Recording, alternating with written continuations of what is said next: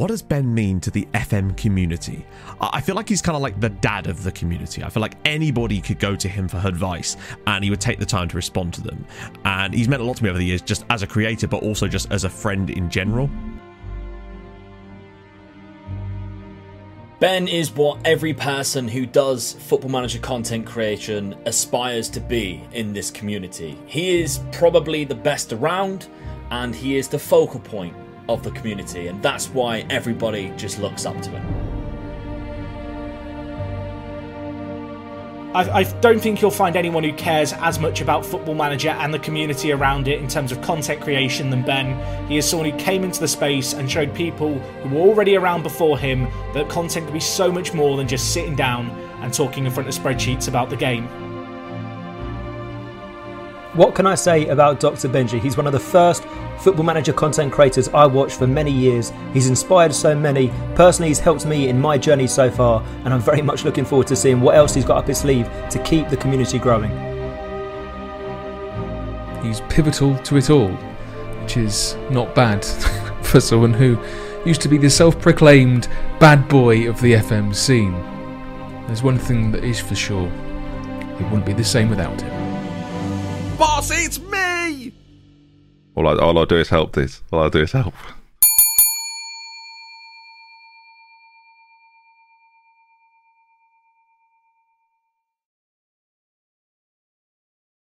Uh, it was it was it was four hours. It was if I didn't come in if I didn't come in four. It was the way it was the way it was said to me by a doctor was if I didn't come into hospital uh, within the like if so basically I came in at six o'clock. He said he said if you'd have come in at 10, you wouldn't have made it in. And I just went, oh, okay. And I was 20 and I was fit as a fiddle. And so you ask, like, did it shape me and did it motivate me? Destroyed me, if I'm being honest.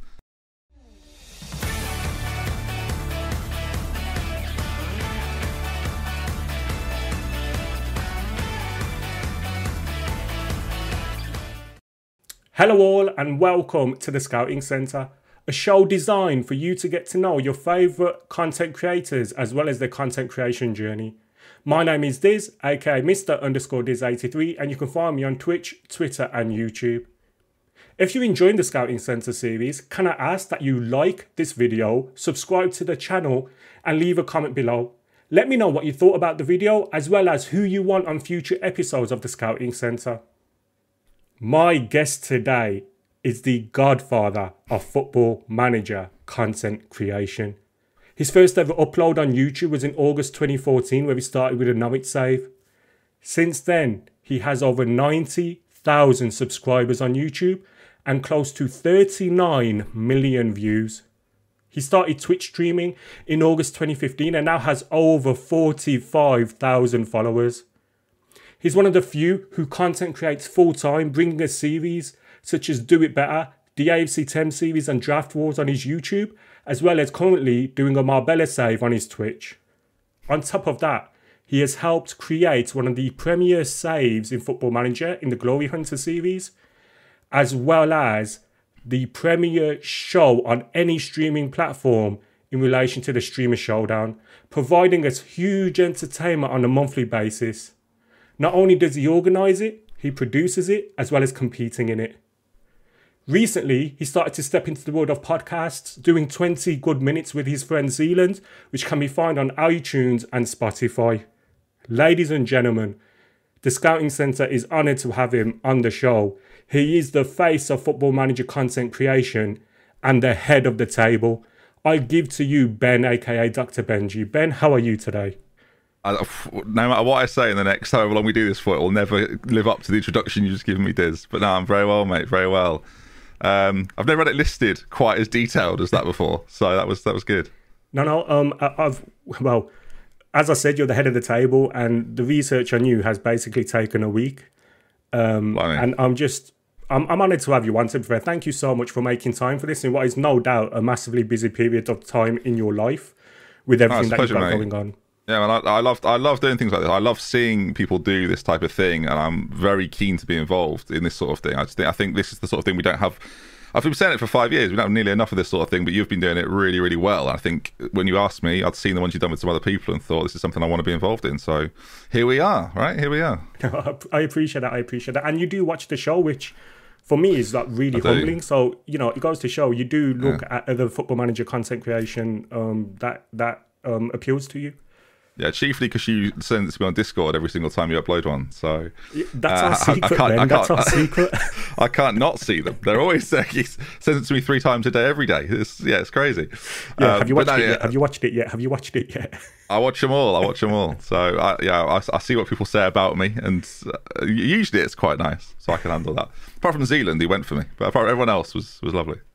we will go into Zealand um, later on. Um, I, I, have sent you the questions as a as a preamble, but, um, but I think the first question is Ben, what got you into Football Manager?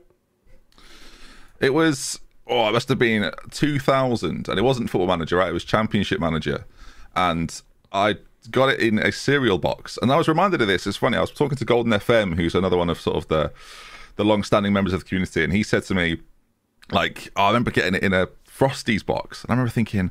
I wasn't allowed Frosties, and I was like, one week we bought, we got Frosties because I wanted like the demo of Championship Manager 2000, um, so that was the first time I played it. I'd, I'd, seen it around a friend's house. I did the classic thing of going around a friend's and sitting on a chair behind him.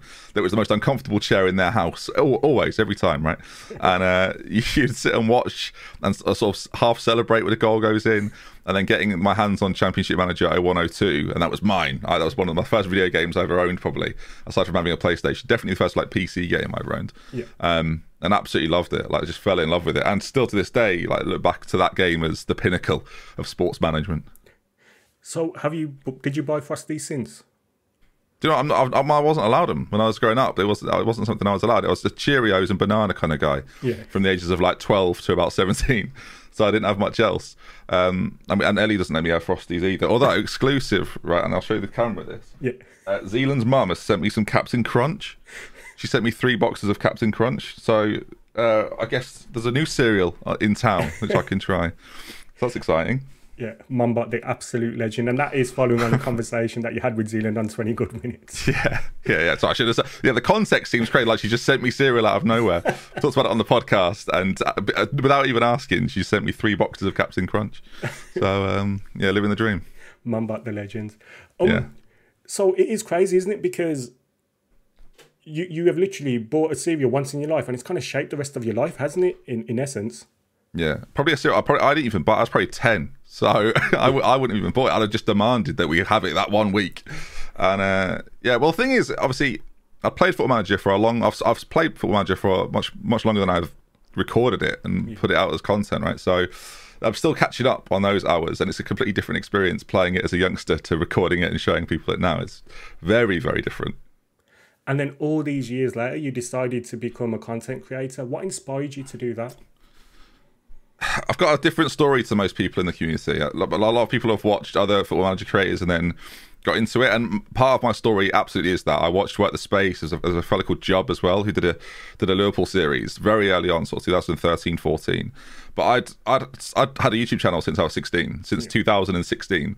Uh, sorry, sorry, 2006, even earlier than that, 2006 and I'd done some stuff on a previous channel, and I'd, I'd dabbled with that quite a bit, and I've, I'd got to know a lot of people through doing YouTube. I went to lots of events live and things in person, and things like this, and I took a break away from that and just watched YouTube, and didn't just like watch it for my entertainment. Watched it and sort of studied it without almost like subconsciously studying it and then suddenly subconsciously studying it and, and seeing how people did certain things especially within football manager and thinking to myself there's a gap there one day and i will i will move into it but my issue was i didn't have a computer i didn't have i didn't, couldn't afford a computer didn't have a computer and i knew that that was sort of the goal to everything i remember tweeting uh, work the space, right? And he, and he was a major part in me starting streaming and doing YouTube. Yeah. And just said, "Oh, how do you record your videos?" And he went, I've got an inbuilt capture card. And I was like, brilliant, into a computer that I don't have. So, one, one, I can't afford the capture card. Two, I can't afford the computer. So, I put that put a stop to it for a while. But, um, yeah, so even even me with fanboying, you know, fanboying work the space and, and watching his stuff and realizing that I could do that, but differently. And people might enjoy it. That's the, that's the risk you take, take right? Yeah, hundred percent. And it's crazy because now, obviously, your relationship with Work the Space with Jack is is is quite special, isn't it? Yeah, I've yeah I've known him for a long time now. I've known him for six or seven years. I remember the first time we, we actually like chatted away was playing uh, Black Ops Two, Call of Duty Black Ops Two, which is still my favorite Call of Duty. Yeah. I'm playing with him, and just getting to know the guy. Right, I wasn't really interested in the YouTuber, and this comes from me knowing YouTubers for for when I first started. So there wasn't this idea of oh wow, it's we're at the space. I think when me and Jack first started talking, my old YouTube channel had more subscribers than his at that time. So it was a little bit like but but but I think that approach is crucial. I think if you if you treat people like they're on this pedestal, then they will act and you will view them as if they're on that pedestal. Whereas if you just treat them like normal normal people, which they are, Yeah. right, with with slightly more people watching what they're doing online, then it's whatever. I should say this right now as we record. If you hear Doug screaming, he's having a bath and we'll be getting out of the bath soon and we'll be furious. So just It's fine. It's fine. just know if it's uh, sorry everyone. It's just it's not it's not me. Technically, it's my fault, but it's not me.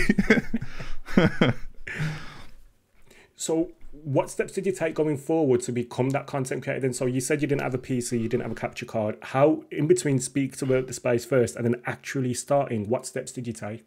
So I, I watched for a long time, and then and I was I was unemployed. I was heavily depressed. I, like I've, I've told this story loads of times, but I, I, I appreciate you and some of your viewers won't have, so I'll I'll do it again. And I didn't have much going for me, and the only route out was. I would go into Jack's chat and I would be in Jack's calls sometimes when he's doing it. And I was known in Jack's streams as the guy in the call, which which was quite quite a funny thing at the time. Some people still know me as the guy in the call, right? And um, it was it was a point where I was like, I want to try this now. And it was Jack had finished streaming one night, and, and Elly had a laptop, and I was like, I'm going to use, I'm going to use the laptop, which is not capable of doing this. But we're going to download OBS, and we're going to play FM14, I think it was, and it's going to be fine. And uh, the, the laptop would crash three times a night, overheat, completely destroy itself. Um, and we did that for about five months. I probably streamed almost every day for about five months. Every weekday it was always my thing: weekdays, weekdays, weekdays. And I would do one o'clock till five o'clock. And then it got to the August, probably. Can you hear Doug, by the way? Uh, no, I can't. Okay, I've got this new microphone is doing wonders. Uh, no, no one can hear it. I, it's, it's so loud for me. It's The hilarious. input really. gain is But- the input gain. but yeah, yeah, that's it, right? So we got to we got to August, and, I, and my mum and dad had a conversation with me. I remember I remember traipsing an Ethernet cable through the living room, up the stairs, into my bedroom at the time. And as I'm walking up the stairs, mum's going, "How long's that going to be there for?" And I, and I said to her really seriously, like when I look back now, and she remembers it quite clearly, and I remember saying it quite clearly. I just said until this is a, until this is a success. I said it cleaner than that like when I said it to her, but until until this is a success, because I just felt like I was this was the thing I was good at, and this was the thing that people thought I was good at. And when you got that belief in yourself, you feel like I felt like I could do anything at that point. You get that feeling, even though still don't have a computer, so I had to go to them. I remember we, we had a summer holiday. We went to went to the south of France Yeah. on holiday with Elly, uh, my sister, and my mum and dad. And um, I remember I'd ordered the parts for a computer. They let me 500 quid for the for the parts of the computer, which was a huge help at the time. Otherwise, there was no way we could have done this. I think it was, I think it was 500, 544 pounds. It was, and she said to me, "Okay, we, we're going to lend you this, and don't worry about it." Don't worry about like paying it back or anything. And my attitude was, no way. I'll you'll have that back by the end of whatever it was. And by the end of October, I sent her a PayPal like payment of 544 pounds. I went, you can have that back, and just like just for people donating, right, and just uh, people subscribing. Yeah. And I, di- I didn't ever want. I, one of my big things I don't like being in debt with anybody for anything. Like can't stand it. So the the idea that I was had this debt to my parents who had supported me and looked after me for 24 years already, I was like, I've got to get rid of this as quickly as possible.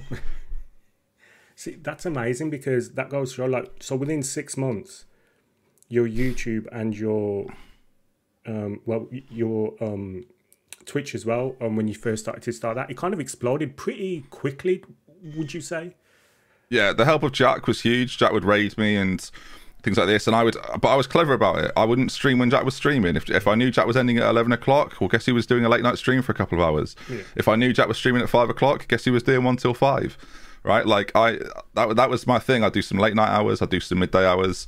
Sometimes I'd stream twice a day and stuff like that. And I, and I had a I had a plan like of how and again this this came from watching I, this this was before I had even like done a stream or made a video I just thought I'm going to sort of focus on how these people are having people watch them and if they're going to watch me I want to make it as easy as possible for those people. That was that was my thing, right? It wasn't a case of I want loads of people to watch. It was like if people are going to watch, I want it to be really easy for them to do so. Yeah.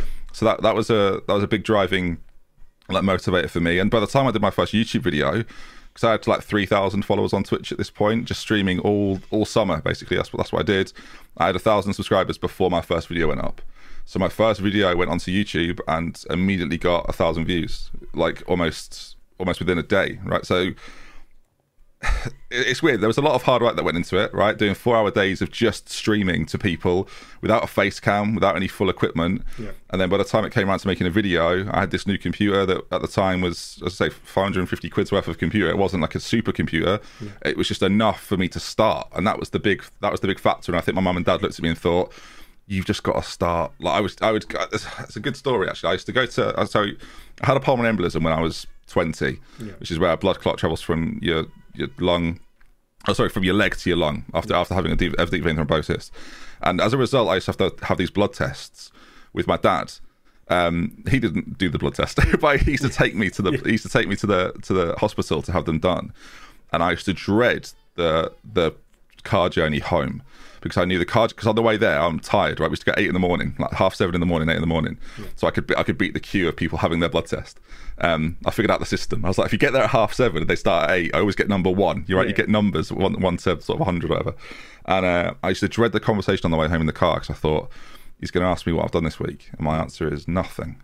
And I'm doing nothing. And then it got to a point where I looked forward to that conversation. I could talk about how many people were watching. I could talk about how many people were tuning in, and it just it just allowed me sort of like this this safe space of like I'm proud of something I'm doing, which is ultimately I think why people should do this is because they want to be proud of it and they want to tell people they're doing it, and that was a, that was a big factor for me as well. I want I wanted people to know I was doing it when I was doing it because again I was proud of it, right? Like I don't think I don't think enough people have enough pride in what they're doing to the point where they hide it. I think if you feel like you can't tell your friends, then you probably can't tell anybody because it's just that, like if, if you're too afraid to show them, you're too embarrassed, then that is the first block to doing this as a career. I feel like so. I so I was happy for my friends to know. I was happy for like my family to know. I was I was fine with it. So I don't know. I, I don't know where we, this question started. I've just gone on a huge tangent about how how I used to hate talking to my dad for half an hour a day. But yeah, here we are. No, so I was going to ask. So it sounds like you were single-mindedly and fully focused on the fact that being a content creator was going to be your career. Did you have a backup plan, or was it a case of all or nothing? When you've got nothing, it's easy to have a backup plan and nothing. Yeah. So I was, I knew that if nothing worked for me, I'd go back to the position I was in before, which wasn't nice and was horrible. But but, but equally, I, I wasn't going backwards. I was going back to a life where I knew that I was like deep down, I was letting my parents down, I was letting Elly down, I was letting me down, and that was enough of a motivator to think oh, I'm not going back there. Like I've spent six, seven, eight years in this position. I'm done. Like this is this is the new thing. So I'd have to. So then I became my own self motivator. Then it was a case of well, if I don't get up and stream, no one's going to stream for me. So guess who's getting up at like. 10 o'clock or like because even then right i've still got this lifestyle of i can get up at 10 i can start streaming at 1 i could but but then from like 5 until midnight or whatever it was i would be working on what i do for tomorrow's stream how i make it better and that was another like key thing of just wanting to be better at it and working hard at the individual elements and not worrying about the number so much just worrying about the quality and that, that was again that's that's something i still try and focus on now It's weird, isn't it? Because like many people go from YouTube to Twitch, but from the sounds of it, you went from. I know you've got um, a a historic background with YouTube, but in relation to Dr. Benjy, you went from Twitch to YouTube. Yeah it's I, I, that and that was kind of uh, it wasn't strategic because I always knew when I started I thought at some point we'll go back to YouTube and we'll do this on YouTube. But I knew that doing it on Twitch I would gain a confidence. Even when I had this former channel there was this website called Blog TV that was like that like predates Justin TV which obviously is now Twitch. And I would broadcast on there to maybe 100 people at any one time. So my experience of talking live to people and not actually hearing them was already like was already a little bit ingrained. It was it was something i knew i was capable of doing knew, knew something i was i enjoyed doing which i think again is, is a big factor. And it, it is it's just the thing, is right at that, that point it was strange right? You had a youtube channel and then you streamed. And now you'll notice all the top streamers will have an editor and a thumbnail guy, and every clip and highlight they have on their stream will be put on a YouTube channel to get a quarter of a million views without fail. Like that's that is the new thing now that it's it's seen as like I think a lot of the big streamers who who have started by streaming have thought this is the easiest money I'm ever going to make. Just uploading uploading clips of the stuff people are enjoying, so I know people like it to a YouTube channel for people to catch when they're not watching live. It's uh, it's quite the business model. Do you remember how you felt when you put that first video on YouTube out? Yeah, I was proud of it. I thought that's good. That's as good as the ones I'm watching at the moment on YouTube. And, and again, that comes from doing it for five months, doing streaming for five months, and having an audience and connecting with them. And before I put it up, I probably sent it to like five people. I, probably sent it to Jack. I can't remember now, but I would, I'd be pretty certain I sent it to Jack and said, "What do you think?" And he and must have said it was all right because I put it on YouTube. So I was, then the confidence was growing. I probably uh, similar to how I do this with Jack now. I ask Jack questions and I go, uh, "Can you just check this for me?" And no matter what he says, I know what I'm doing already. so so I'm asking him, but I'm also certain of what I'm going to do. And then a question that I really want to ask is you're very creative and you're very witty, aren't you? You're, you're quite um you're quite quick thinking. Where is Nah. is that a um where does your creativity come from and your quick wittedness? uh, probably, uh, my dad would probably take credit, but I remember watching for from the ages of I don't know early to late teens to early twenties. Uh, there's part of me that thought my way out of this will be becoming a stand-up comedian, and I will I will move into stand-up and I will do that somewhere, and I will I will try and do whatever I need to. Like, I remember thinking of like starting a comedy club when I was like 18. I was thinking, Great Yarmouth doesn't have a comedy club. Shall I? Shall I start one with like, again with no budget? Didn't even have a computer, so I thought I was gonna. do I had a laptop that was from 2000. I don't know 2007, 2006, and I I, think I think it was just.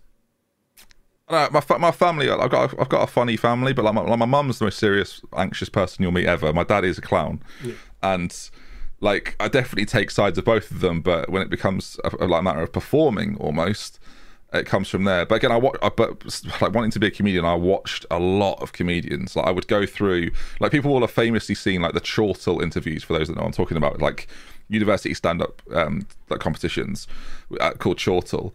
And you'll have seen like Will from the In Between has been on it, and Spencer Owen has been on it, and things like this. But I I would go through and watch every single person on it, and and go watch like 400 videos over the course of like a month, and be like, what are they doing? What are they doing? How are they doing this? How are they doing that? And just trying to find com- like comedy from every aspect of YouTube because there was so much amateur footage going up then. It was like, oh, I'm going to try and find little aspects of this. This is something I've never talked about. This. See, you're good at this. You could do. You could do this professionally. Thank Keep you, going. This- this- I'm loving this. So yeah, so you were researching them, and then what did you take from that, and what did you? Because it goes to show that you can actually learn some of this, can't you? You can learn to be quick-witted. You can learn some personality traits to kind of be a little entertaining and things like that. Yeah, it's just it's just doing. It's just a lot of doing. Because I remember being 20 and watching people a little bit older than me, even someone younger than me. Right, I'm watching them be funny and witty around people and and timing. Right, and the, the, there was a moment when I knew I wasn't funny, and then when I was funny, it was when I would make the older members of my own family laugh. and I would do jokes and like I was trying to copy my dad basically around like family. You'd go to like these big family events and you'd do jokes and people would just be like, yeah. and then and then I'd do them a few years later and everyone would be crying and I'm thinking. So I, I had something there. Like suddenly, I don't, I don't know what happened. I, I just matured, or I think I think it is timing with that sort of thing. And obviously, I'm not a professional comedian, but I do I do acknowledge that I do funny things and say funny things, and I can be funny, and I can be the first to like have a jab at someone, or as you say, like wittily have a response or a retort um, with most people. But that's if I couldn't do that in this job, I probably wouldn't do this job. Do you know what I mean?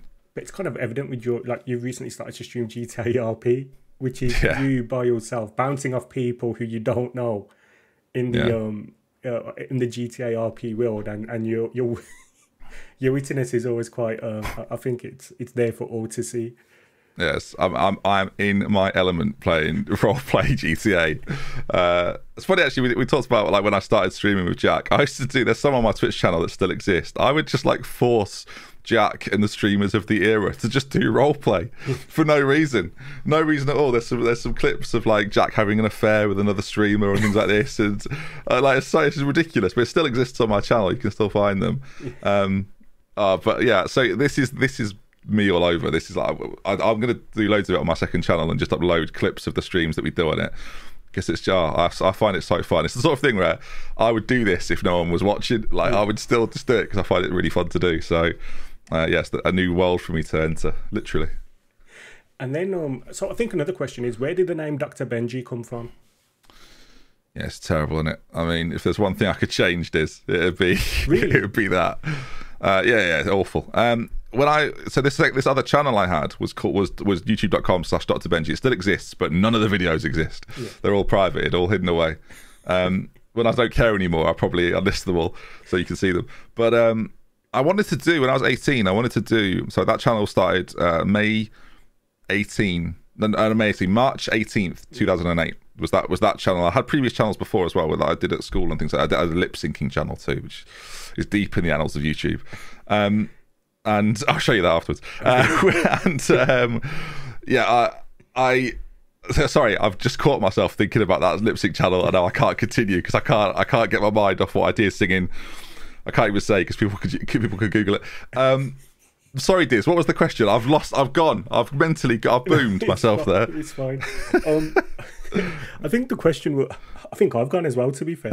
Um, the name Dr. Benjy, where did that Oh yeah, of course. Sorry, yeah. So I was going to do it. I was going to do. Yeah, see, I've I hate the name so much. I'll just avoid every question about it. Um, You've gone to lip syncing now as a that's that's it. That's it. But I, I wanted to do a YouTube channel where um, I could do like young people advice, young person advice, and my family always called me Benjy when I was. My dad would always call me Benjy boy, and things like this. And uh, so I thought I'll just be. I don't want to be Ben because Ben was a bit boring, a bit simple. So I thought I'll just be Doctor Benjy. Like I'll just I'll help young people. I did two videos on that topic. No one cared, and I just didn't change the name. And then six years later, when it came to making a Twitch channel and a YouTube channel, I had this opportunity, Diz, to rebrand and be someone completely different that had a better understanding of the world they were in. A football manager, I could make it sport based, and I just went with Dr. Benjy FM. So, shockingly bad decision making from 24, 25 year old me. But um, yeah, if I could one day change everything uh, across everything, I probably would. But I thought it's probably past me now. I, I was going to say, I was going to add to your um, your introduction. Um, people ask what what he's a doctor of. He's a doctorate of content creation. Well, yeah, I'll take that. Sure, that's. I I'll didn't say, I'll say because I didn't now. want it by you to begin with, and I like to surprise people. But I, I, Yeah, because I didn't know the background of. You mean, for all I know, you were an actual doctor. Definitely not. But I spent. I've spent. A, it's funny, right? I had that name, and then I spent an awful lot of time in hospitals and doctor surgeries over the course of the last ten years. So, yeah, eventually it made sense. So, I mean, you have talked about your, your pulmonary embolism. Do you um do you think that's part of the reason why you're such a go getter, if if that makes sense? Because of um, I know you've talked about it on stream, but and you know, Ben, if you don't want to talk about this, by all means, we don't. No, have no, we to, can, we can, okay, it's I, I know, like Cool. you were you were close to death, weren't you? Uh, it was it was it was four hours. It was Oh, if I didn't come sorry, in if I didn't come in four. It was the way it was the way it was said to me by a doctor was if I didn't come into hospital uh, within the like if so basically I came in at six o'clock. He said he said if you'd have come in at ten, you wouldn't have made it in. Yeah. And I just went, "Ah, okay. And I was 20 and I was fit as a fiddle. And so you ask, like, did it shape me and did it motivate me? Destroyed me, if I'm being honest. Um, it, I, I'd never felt lower than when I was in a room. And so, right, as people go through this sort of like illness stuff all the time, people go through far worse than what I went through. But as far as but personal to me was concerned, I sat in a room with three doctors, one physician, and they just said, "Okay, so you're going to be on this this medication, and you're going to be on this for life." And I was just sitting there as like a fit, healthy 22, 20, uh, 20 year old young man, or 19 actually at the time. I was 20 that year, but 19, just being like, what? I played football for 15 years of my life. I was doing sport four times a week. I was coaching. I was doing all sorts. And then all of a sudden, I'm in this position where I've had a DVT that had been undiagnosed for five months. That's how it got to this point. They, they thought it was a calf strain this whole time. And uh, yeah, I had a PE, went into hospital, was told that, spent a week in the coronary care unit at the local, local hospital with a bunch of people that have had heart attacks and things like this, just everyone over the age of 80 and me. And uh, yeah, and I remember walking out. The only the only good book was I got to watch the. I got two months off college and got to watch the World Cup that year. so, where England weren't very good, but that was the only that was the only saving grace for the whole thing. But no, it was. But mentally and and physically as well, I got so weak very very quickly. I lost all strength in my arms and my legs, like so so fast. And um, yeah, as in terms of what it did to me mentally, I, I put on an outrageous amount of weight, which I'm still trying to shift now. And yeah, it was a big, it was the big, it's the one big stumbling block in my life, my like physical health that is like still the, it's just, that is like the one thing. It's crazy, isn't it? Right. We're still sitting here. That is the one thing that I'm still battling. Yeah. And it's, and, it, and it's because of that moment. And yeah, it's, uh, it's tough. It's tough. To, I, I find it difficult to talk about, but I don't mind talking about it. Right? I've realised in the recent months, I went on I went on WeStream's uh, social thing, the five star potential social stuff, and yeah. talked about it a bit on there, and said like, I've got to start the conversation, got to start talking about it. Like otherwise, it just carries on being this thing I never talk about. It's the elephant in the room, and I'm sick of being the elephant. Yeah, that's um, and I think it's always better to talk about it. And if at any point we talk about something you don't want to, just let me know, Ben, and we'll we'll move on. I don't know. We, we are. I'm an open book, my friend. Let's. We can talk about anything.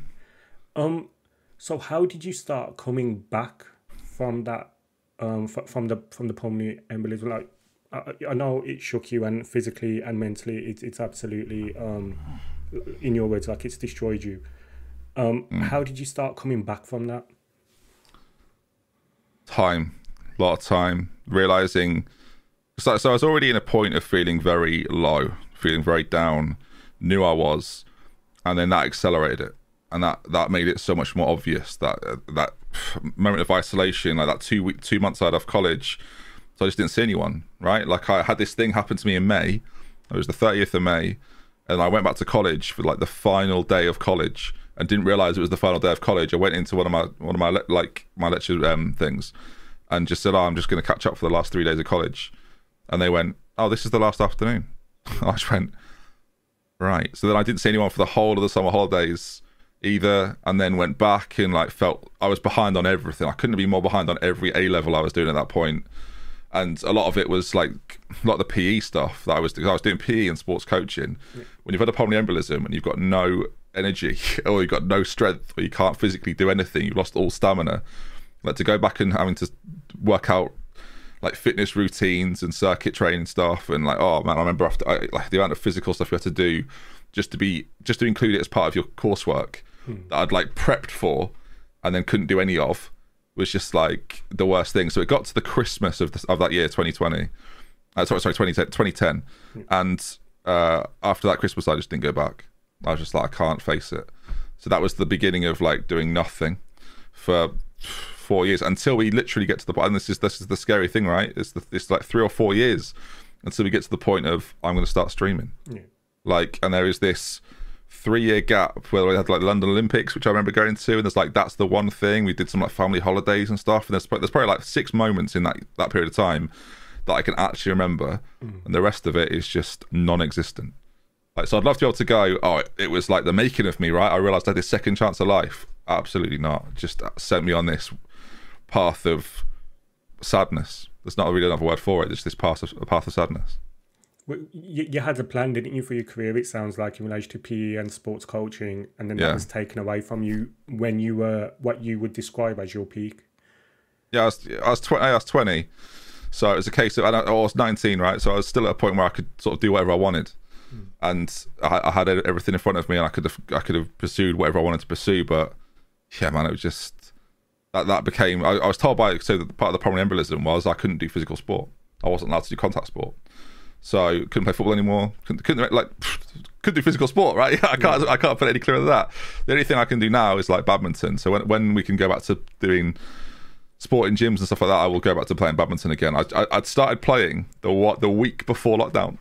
I couldn't believe it. I was like, turn my life around. Start of the year, start like start of the year came around. I was like, here we go. Everything's going to improve. Everything's going to get better. But no, it just uh, yeah, it fell apart. Not not great, but we'll get back on it as soon as they open stuff up again. I'm I'm going to be bang at it again. That's the plan. Yeah, brilliant. Well, that's great to hear. To be fair, and ultimately, it led you to what is now your um well you are one of the heads of well you are the head of the table aren't you in relation to football manager community and i think a lot of people acknowledge that as well Did Yeah, you, I'm saying I'm so, so not the most popular, but yeah, I've certainly got some say. I would say that. so when you say you're not the most popular, because I was going to go on to this later on, um, but what makes you think you're not as popular? So, in terms of like raw numbers, right? I think I'm still I'm still at this point the most viewed. I might be close. Johnny Jack's pretty close to it as well. So, in terms of that, um, I, I've been seen more than anybody else in terms of videos or streaming. If you add the numbers together and stuff like this, right? But in terms of subscriber number, I've not played. And I don't think I mind me saying this, right? I've not played the game in the same way that Jack and Alujo and Z now are play are playing the game. So, in that sense, especially in the last sort of six months, because I've had other priorities, Yeah. I've sort of fallen away a little bit, and I'm kind of fine with that. Like, I like my position within the community right now. I think people are seeing more and more that I like. My role is more leadership than it is like popularity, and that was always what I was trying to do when I started, and I tried to do that when I just started. It's very difficult to be a leader of something that you're not fully a part of. I realize now, so I regret maybe how I used how, how I used to be with trying to sort of like drive people of like we can all do this. You know, if we all work together, and people just were like. I'm happy doing my own thing. Like, I'm not trying to make this a career. And I was a bit like, well, we could all have it as a career if we if we all work at it together. But yeah, this was like 2016 when it wasn't really working. But I had Salford. That was a save I did that was just like booming. Right, everyone was that was my most successful series to date, probably. Yeah. Um, so I was off this wave of let's make something happen, and now it's a lot more obvious. With obviously, I'm sure we'll talk about it, the showdown and whatnot. Yeah. It's a, I've got my role is definitely different, but I, again, I quite like this, and there's something incredibly humbling about watching people come on this show and and talk about me Yeah. in in like in a nice way where I can sort of sit back and go. "At- least they like I'm, I'm pleased they think I'm helping and not hindering, and that's like such a crucial thing for me. And it's crazy because like you talk about this leadership role, and um, once again, it was something I was going, going to go on to later, but I feel now is the perfect time to put it in. With that leadership role, unfortunately, comes a lot of criticism at times. How do you deal Yeah. with that? uh, better than I did five years ago. Yeah. But it, it's I, I didn't deal I didn't deal with it well recently because I feel like so it's difficult with the showdown. There's a lot of really difficult decisions that have to be made about people that aren't in my like professional situation. Yeah. So I have to make what are professional decisions to people that do this as a hobby, Yeah. and that is that is whether I include people or leave people out. And I don't think people necessarily understand the scale of what we're doing quite yet, and that's that's a, that's a really difficult thing to.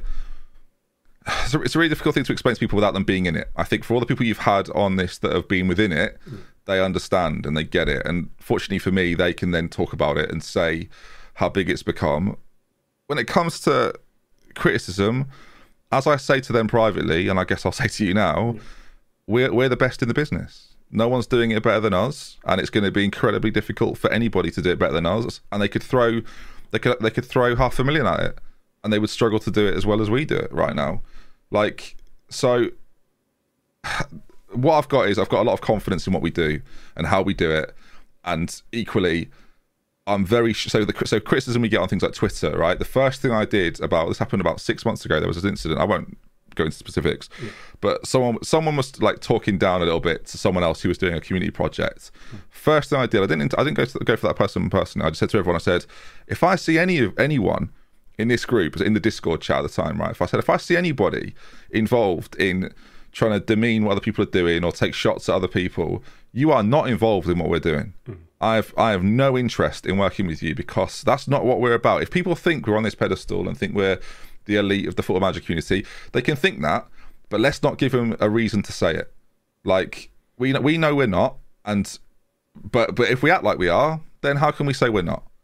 So I, I was very quick to nip that thought, sort of thing in the bud, and so I've said to people, I will handle any criticism. This is not your fight. Like I make the decisions, I will take the criticism. Like and Um, as I would if something went wrong with an event, right? Someone says something they're not supposed to say, someone does something they're not supposed to do, and they're connected within the showdown. Then I take I take the responsibility for that, and I will answer for that, and I will answer questions and criticisms that come with around that as well. Someone has to. We got to the point with the showdown; it got too big. Like someone had to start making decisions that impacted everybody. And fortunately, again with this sort of leadership role, they they trusted me to do that and continue to trust me to do that. So I'm going to do it. And ultimately, and a lot of people don't get this, but you actually want the football manager community to grow for everyone, not just for this select group of people. Yeah, people, people, if they, if they don't get it by now, people need to realize that this is going to sound patronizing. People need to realize that people watching what we do means they will watch what you do because when they come to Football Manager and we're not there, they will watch you or they will look for someone else.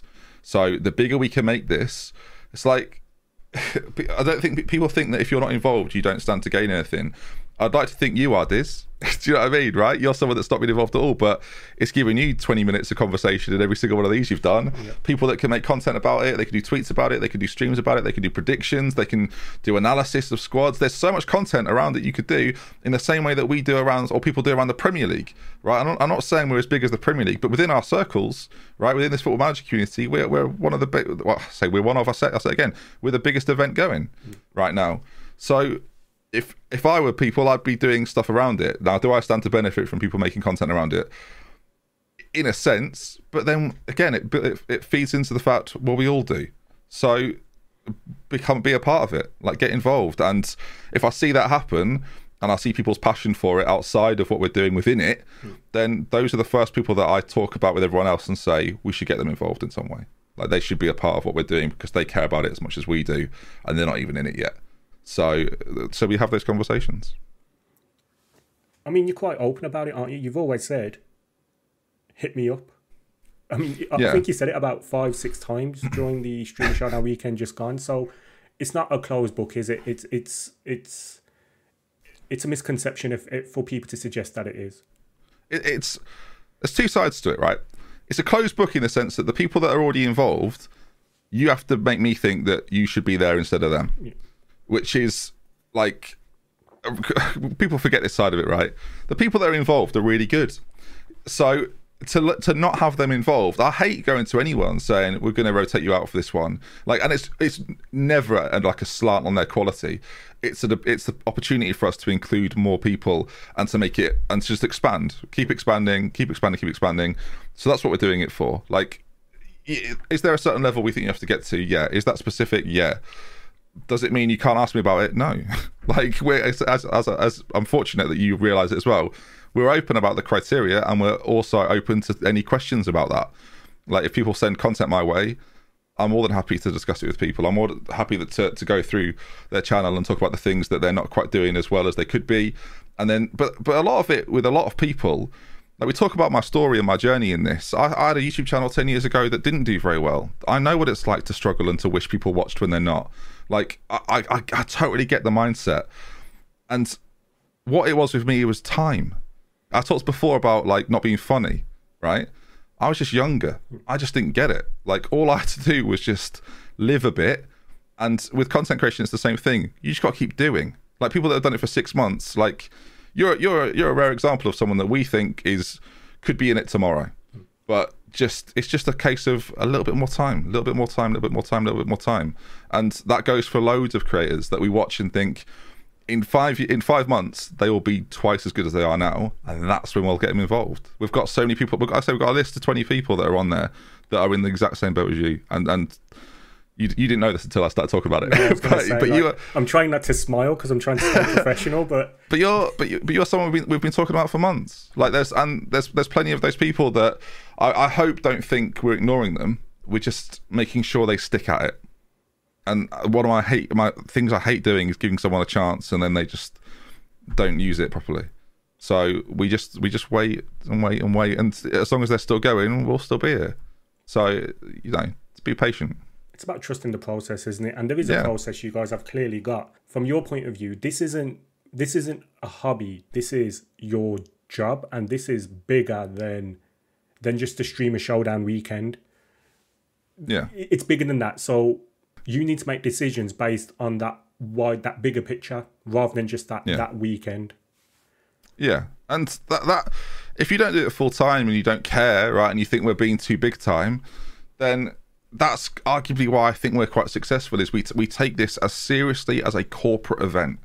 Like that's how we run it. My dad worked in corporate events for 25 years, and I watched and I listened. And while I was doing doing a lot of nothing, I was also going like weekends. My dad was worked in tourism, and we'd put on events and be like a figurehead and the person people would go to and say, "Should we do it like this?" and and he would say yes or no, and that's what I've followed. Right, it's part of part of, part of why I lead this is because I've got that little bit of experience where others might not, and it's it's- it, it- it's difficult. Again, it's difficult to to tell people without them being a part of it, but you've only got to listen to the people that have been a part of it, whether they're in the showdown, the lowdown, the breakdown, do editing, do whatever, right? Like they know. So when when people are brought in, the like Josh Peach is the most recent person, right? We've brought in. First thing he said was, "I can't believe how organised it is." I went, "Yeah." Ches, oh, this is good. I, don't think I don't think you mind me saying. Ches, Ches obviously has been a part of a lot of FIFA events, gone to a lot of FIFA convention stuff, and and been a part of it. He said, "I've never been to an EA event run as well as this." I just went, "Wow, mm. good." And then did you smile secretly and go, like I Not even did? secret. I, I, I, what I actually said was, I'm not surprised. Oh, okay. Like I, I, I watch the FIFA community, and I think they are, I think they're doing it wrong, frankly, and I think they could do it very, very differently. Um, so EA, call me, and I'll, I'll tell you what I think you could do better. I was going to say, like, um, is that your is that an exclusive? Your next um series of Do It Better? What EA? yeah, uh, yeah, maybe. Uh, It's hard to win a title with, with with EA, but they're definitely winning the financial war right now. Um, and then you you mentioned about people messaging you and, and sharing some content with you. You must be messaged quite a lot from members of the community. How do you deal with that? And how do you, because eventually, if you carry on replying to everyone, you won't get any of your own stuff done. How do you sieve through and, and kind of handle the amount of messages you, you probably get? a lot a lot of the questions are the same so that so it makes it easy to say look at this obviously the big the big factor in time is having to watch people's content and then give feedback um i think there is there's sort of like a baseline rule set that if you follow that then you enable yourself to be like at a certain level and then it's what you do extra. There is a, there is an element of like if you have to keep asking people then you won't do you it won't happen. Like there has to be that little bit inside you that goes i'm going to do this and the reason i'm not going to talk to people about it is because i know it's gold. Mm. So i'm going to just go and do it. And again that can be difficult because you want to also check that it's the right thing to do but if you're a smaller channel take risks boys and girls take risks make stuff happen like uh, zealand did it Zealand is the example. Again, we'll talk about him, I'm sure. Yeah, but but like, but he's the example of he looked at it and went, no one's doing tutorials and no one's doing them entertaining, like or, or doing them in, a- in a way that's entertaining the way I could do them with my background, right? And look at him, like, he's exploded. He's it's it's not it's not a fluke either. It's it's not again it's not a fluke, but it's not calculated. It's just the perfect storm, Yeah. and and he's right and he's riding the wave of that. And you know what? You brought up Zealand, and I am kind of zigzagging where I was going to go, but ultimately, it's the perfect opportunity, the perfect segue. We have to talk about him, your best mate, Zealand. my best mate. He'll definitely listen to this as well because he's the biggest egomaniac I know. So he'll definitely listen to this. I'll make sure I tag him, Conversation. Um, just so he knows that he is mentioned in this. Um, how has it been getting to know him the last year, and then also creating with him? Yeah, he's a different. He's a different. He's a different beast. Like we've not had someone like him.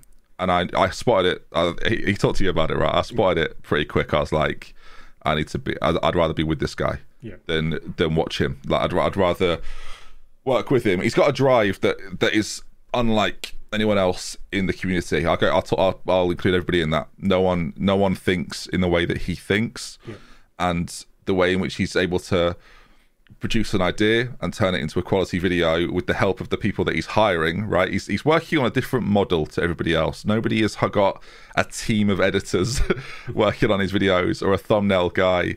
And the amount he invests back into what he's producing, as well as doing uh, like a master's or whatever he's doing in Syracuse, like it's it's pretty unbelievable. Like that man's work ethic is is unmatched. He's I'm sure Kev wants a million subscribers. I would love a million subscribers. He'll get it in, if he carries on. There's no doubt in my mind.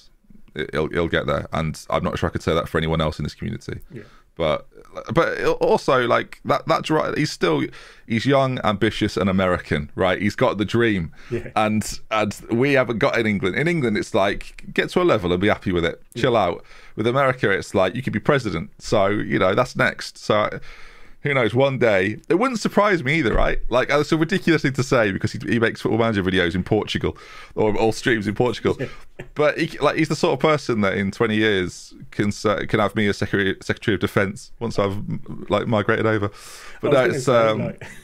yeah, he's a yeah, he's, he's a different animal, and and he's he's lovely. He's late for things, but he's lovely, and I, I can have a conversation with him about anything, and that's that's something that's not rare actually these days. I would have said it was a few years ago, but it's lovely that I can say that about many people. But but we we connect on a slightly different level. Yeah. We, we, we but we talk about this bigger picture thing with the showdown, right?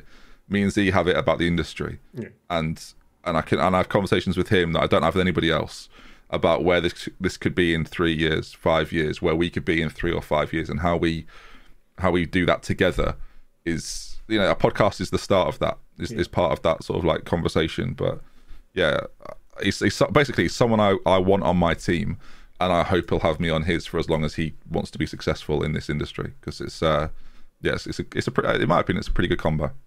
And then there's that personal connection as well, isn't it Because I know you've just talked about speaking to him about things that other people or that you haven't to other people, but mm. it seems like having listened to 20 good minutes dipping your toe into podcast because podcast is something you've never done before. You've you've decided to do oh, that with Zealand. Your, your research has, has, undone you there, Diz. but it's okay. This is probably my my eighth podcast.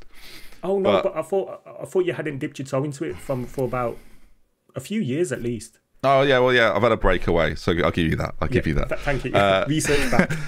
yeah, yeah. But I did my first podcast was like 2007. But yeah, yeah. like I um I've, yeah, I've not done a podcast for a while. I, st- I, stepped away. We did for the fans, which was just like a general football podcast. Me, Jack, and a few other guys did it. And um, yeah, it's something I wanted to get into. It's funny, right? There's there's there's a, there's a hidden podcast out there right now, which I'll I'll quietly promote, where Z sort of profiles people yeah. and talks about them. And, he, and the first one he did was with me. I know he's trying to get a few more before he starts releasing them. Yeah. And uh, I broke down. Mm-hmm. So there's the there's the tease for it. I uh, yeah, I had a I had a moment. So but I, I said to her, I said, keep it all in there because it's it's real. But yeah, again, he can get he can get things out of me that not many people can. But he's just someone I just I like I like I like talking to him. Like I feel like I feel like I'm learning, and I, I like being pushed. And I if you watch podcasts of things I did in this this scene like three or four years ago, one thing I used to say was I want someone to come and push me. Yeah. And now he's pushed me out of the way. but but no, but I, but I love it. I, as you say, I, I want to see him succeed, and if I can help him do that, and the showdown could be one of those vehicles to help him do that, then let's let's go. And just so you know, Zena will be listening to all of this, so um, your next yeah. conversation is going to be fun. Yeah, yeah. shout shout out to Z Stream if you're not already following. Make sure you hit that follow button. So. Yeah, hundred percent, hundred percent. Um, let's go back now, back to the streaming. Um, so I've looked at your um your averages and things like that, and you were doing obviously exceptionally well. But from lockdown, it seems you absolutely exploded to have to having over one thousand average, which I think you weren't doing before that, based on my research. No. What do you no, put no, that it, down to? Lockdown was pretty good. it was pretty. It was, it was, very weird though, right? Having success in a world which was crumbling, um, and being an escape for people during that time period it, it's very odd to look back at now because it was it was just a wave of people that would watch every day um, that I knew was superficial and would say as much on streams and I would say I know this won't be like this forever and people would go no no it will be and I had three three thousand Twitch subscribers mm. for like for like two months and I was like, this cannot last. Of course, if it does, this is the coolest thing ever, and I can be open and honest about that. But equally, if it doesn't, then just and be realistic and I think now we're sort of been like, we're like we've not gone under a thousand since then. So we've kept it at a pretty good level, double what it was at pre-lockdown, and it's funny. It just it was. I'll talk about Z right being a perfect storm.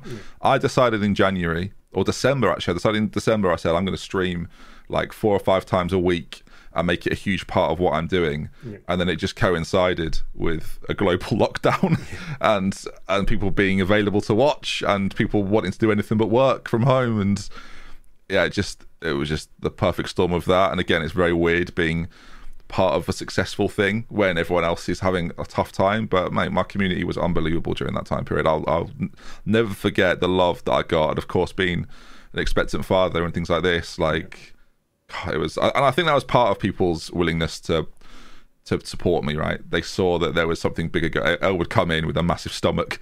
Uh, whereas, I, whereas I just sit, sit here with one every day, but she would she would come in with it and uh, with it with him now he's a real person, but uh, but it, it would be like a running thing. Like it, st- streaming to me is like the like is the, is the personality side of the brain Yeah. for me. Right? There's like YouTube and and showdown stuff, and there's like a business element to all of that. But but streaming is an opportunity for to show who you are and to be you.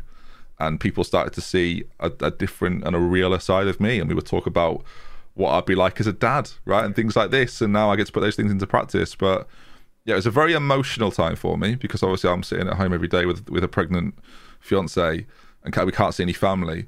And I'm taking five hours out of my day every day to stream and do videos, and like it's, it's- she's working downstairs, like doing NHS admin stuff that she obviously does for work, and yeah, it was a very bizarre time period. Was it something that you prepared for? Like, did you did you expect a boom when lockdown happened, or was it just something that happened and you ran with it?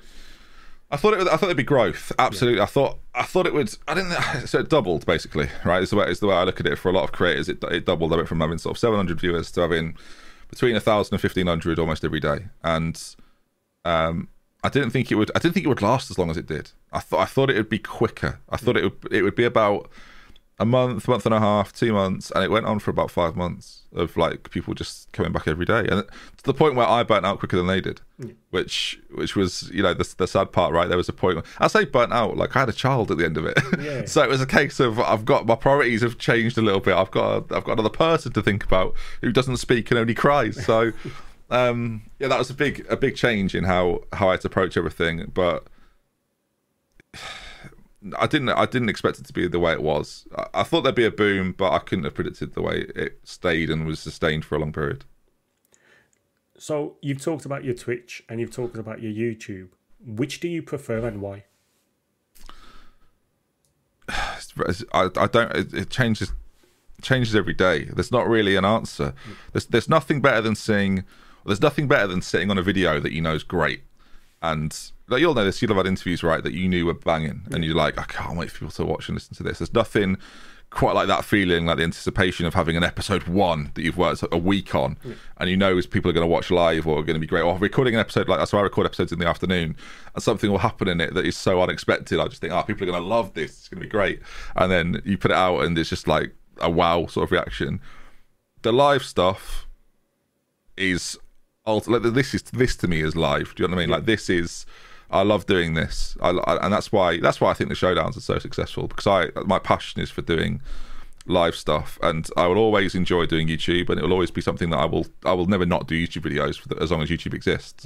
But um, yeah, I, go, I probably I'd go. I, I think Twitch is like, and, and doing the live stuff is definitely my. I think it's what I'm better at, if I'm going to be honest. Yeah. Like, and I think that's part of doing this. I think you should do the things that you know you're good at because you'll ultimately probably enjoy them more. So it, might have changed in the last year. I probably wouldn't have said this last year, but yeah, the last year's shown me that I can do this. I could do streaming full time if I wanted to, and love it. So you, who knows, Diz? Who knows? You do. You are quite unique, though, aren't you? Like with your YouTube. So just so you know, but you know, like full disclosure, I only came. To, I didn't know a Football Manager community existed. Like I'm, I'm a little bit older than, um, than than you.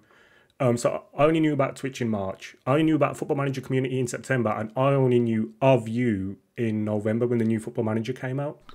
Yeah. But you were still doing unique things, weren't you? Like I remember. So the way I became aware of you was I was talking about like with somebody else in the community about like how I be and, and my personality and all that stuff and how I do YouTube. And then they showed me your Wolf of Wa- is it Wolf of Wall Street clip where where where where um you're deciding whether to take another job or not, and Yeah. you've actually got that clip. You you, you are actually very unique, and like with your AFC 10 series, like your episode one, with with all the work you did in relation to that. Um, you are very unique, though, aren't you? You are very creative. Um, do you think Twitch would allow you that side of you to come out? Yeah, I th- and I think see that side of it, right? I think comes from doing stuff like the GTA stuff. Yeah. Like Football Manager is quite limited, so to create a story around that is is hard because you you you, you can't plot it. You have to kind of just see what happens in the save, and if players stay or leave, or job applications fail, or whatever, and then you have to react quickly, like almost within the day, to to come up with something. Um, and I think people would say that like their most favourite saves are the ones I did with Salford and with Thames that had that element to them, and people like remember those fondly. And that was just me turning around things quickly and having it constantly on the brain. So I I didn't stream daily, right? The one thing I didn't do during those periods was stream every day. So now I stream three or four times a week as a minimum. Like YouTube videos will take a little bit of a hit of that because I'm losing 20 hours a week just streaming. So, so I miss doing that side of it, and I think not as an exclusive this, but next year I will change how I do things to accommodate both.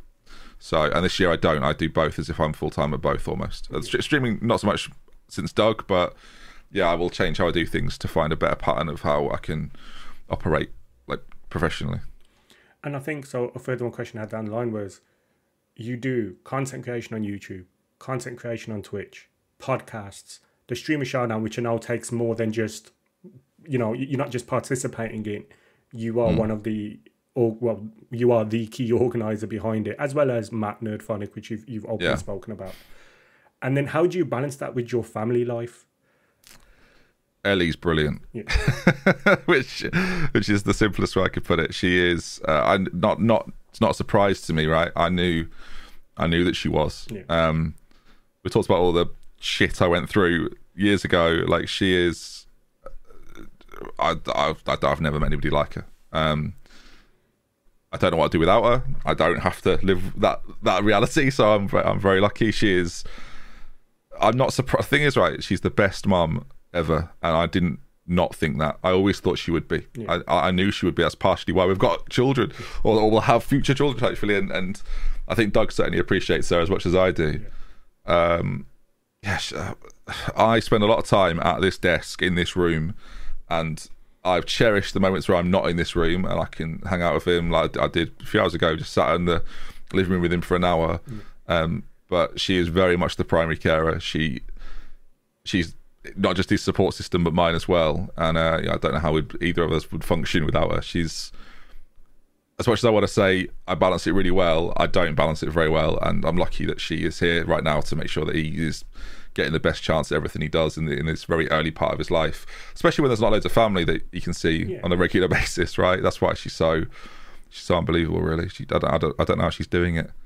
It's uh, yeah, it's ridiculous. and then hopefully with your changes next year that will allow you that little bit more balance won't it because ultimately that's what it is you haven't i mean you said it yourself you probably haven't got the balance right yet hopefully next year that will allow you to have a little bit more oh, I can't go anywhere. Do you know what I mean? Like uh, the amount of times we sit around thinking, oh, I'd love to be able to just go to like the beach or the zoo or the park or and just do things, just spend a day somewhere doing like travel an hour, sit, sit, go somewhere completely different, see different things. I'm sure I'm not the only person that's felt like that in the last year, right? I'm sure there's lots of us thinking, I can't wait for a holiday. like I can't wait to go do some stuff and just not sit in the four walls. Like, it's quite funny though, really, because I'm trying to buy a house soon, whenever that is. And I really hope everyone wants to leave their four walls and wants to sell. There's a housing boom. So if, if you are looking to sell your house, do DM me because uh, yeah, that'd be very helpful. But uh, she she's she's unbelievable. Uh, Hopefully, she wouldn't have to listen to this to know that either. Yeah, I think no, she knows. It's her, it's her birth- I don't know when this is coming out, Diz, but it's just it's either just been her birthday or it's it's about to be her birthday. So just so everyone knows we're filming this on friday elly's birthday is on sunday and this is coming out on wednesday and probably on friday to be fair because i think it is going to be a two-part Oh, is it? Oh, okay. exclusive Huge, there ben exclusive Huge. huge. first ever two-part of the scouting centre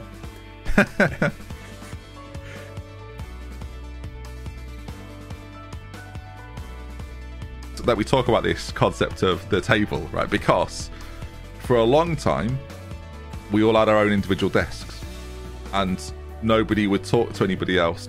And that's something I was really keen to do for about probably four or five showdowns. I was like, we've got to stop having dead nothing. What actually happened to me in the months after that was I couldn't motivate myself.